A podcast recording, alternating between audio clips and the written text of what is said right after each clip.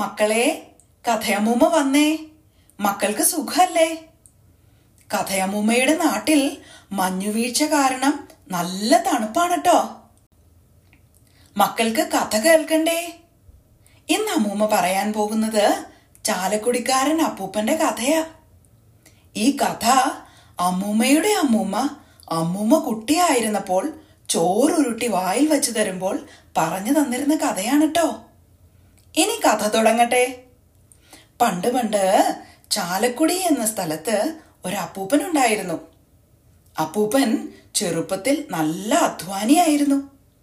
പാടത്തും പറമ്പിലും പണിയൊക്കെ ചെയ്ത് പത്ത് മക്കളെ വളർത്തി വലുതാക്കി കല്യാണമൊക്കെ കഴിപ്പിച്ചു. എല്ലാവരും സ്വന്തം ജോലി സ്ഥലത്ത് കുടുംബമൊക്കെയായി വീട് വെച്ച് താമസമാക്കി. പക്ഷേ അവർ ചാലക്കുടിയിൽ വന്ന് ആഴ്ചയിലൊരിക്കൽ ഈ അപ്പനെ കണ്ട് തിരിച്ചു പോകുമായിരുന്നു.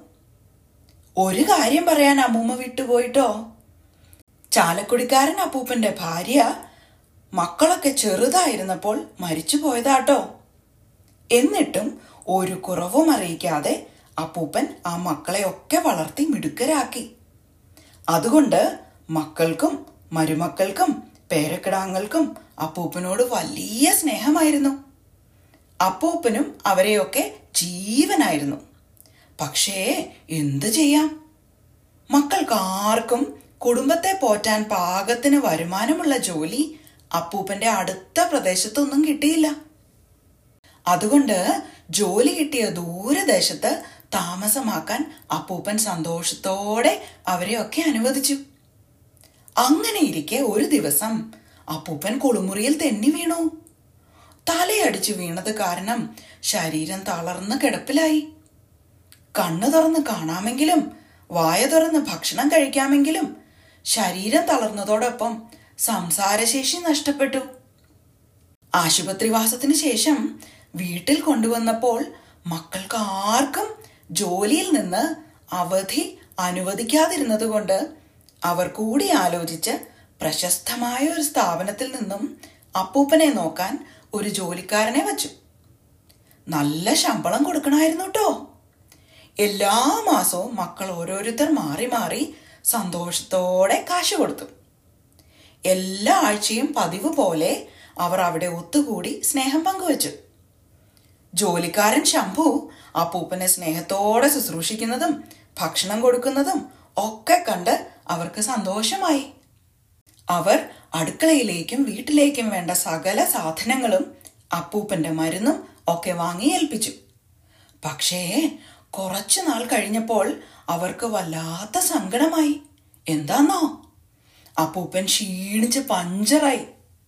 ഓരോ ആഴ്ചയും കൂടുതൽ കൂടുതൽ മെലിഞ്ഞ് എല്ലും തോലുമായി. അവർ ശംഭുവിനെ വിളിച്ച് ചോദിച്ചു ശംഭു നീ അപ്പൻ ആഹാരമൊക്കെ സമയത്ത് കൊടുക്കുന്നുണ്ടോ? അപ്പൻ അതൊക്കെ കഴിക്കുന്നുണ്ടോ?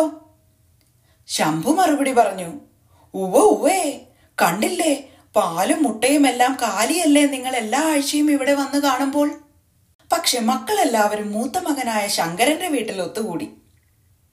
അവർ ഒരു തീരുമാനമെടുത്തു. ഞായറാഴ്ച അപ്പനെ കാണാൻ ചെല്ലുമ്പോൾ അപ്പൂപ്പന്റെ കൊച്ചുമകനായ പങ്കനെ അവിടെ ഒളിപ്പിച്ചിരുത്താൻ. സ്കൂളിൽ നിന്നും അവധിയൊക്കെ മേടിച്ച് പങ്കനെ പിറ്റേ ആഴ്ച ശംഭു അറിയാതെ അപ്പൂപ്പിന് കാവൽ നിർത്തി. ധാരാളം മുറികളുള്ള വീടായിരുന്നത് കൊണ്ട് അത് എളുപ്പമായിരുന്നു. പങ്കു എന്താ കണ്ടതെന്നറിയോ?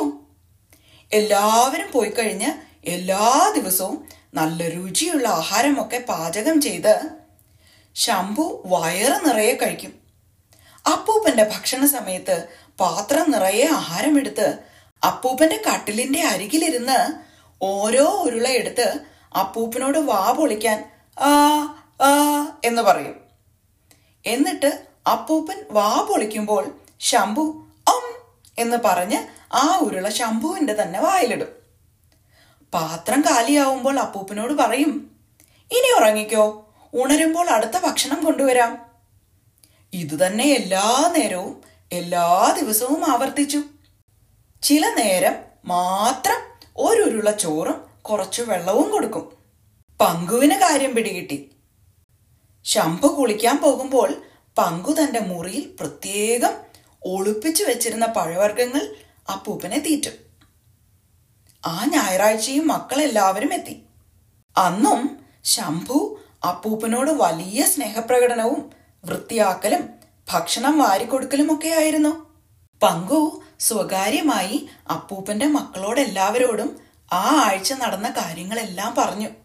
പക്ഷേ മക്കൾക്ക് അപ്പൂപ്പന്റെ ദേഹത്ത് പങ്കുകൊടുത്ത പഴവർഗങ്ങളുടെ എല്ലാം തുടിപ്പ് മനസ്സിലായി. ശംഭുവിനെ അവർ അടുക്കളയിൽ നിന്ന് വിളിച്ചു വരുത്തി ശാസിച്ചു. എന്നിട്ട് പറഞ്ഞു നീ അറിയാതെ പങ്കു ഈ ആഴ്ച മുഴുവൻ ഈ വീട്ടിലുണ്ടായിരുന്നു. ഇവിടെ നടക്കുന്നതൊക്കെ ഞങ്ങൾ അറിഞ്ഞു. ഇനി നിനക്കിവിടെ ജോലിയില്ല. വേഗം നിന്റെ സാധനങ്ങളൊക്കെ എടുത്തോ.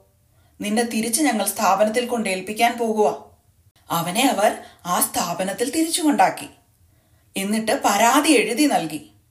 ആ സ്ഥാപനത്തിന്റെ ഉടമസ്ഥർ എന്താ ചെയ്തതെന്നറിയോ?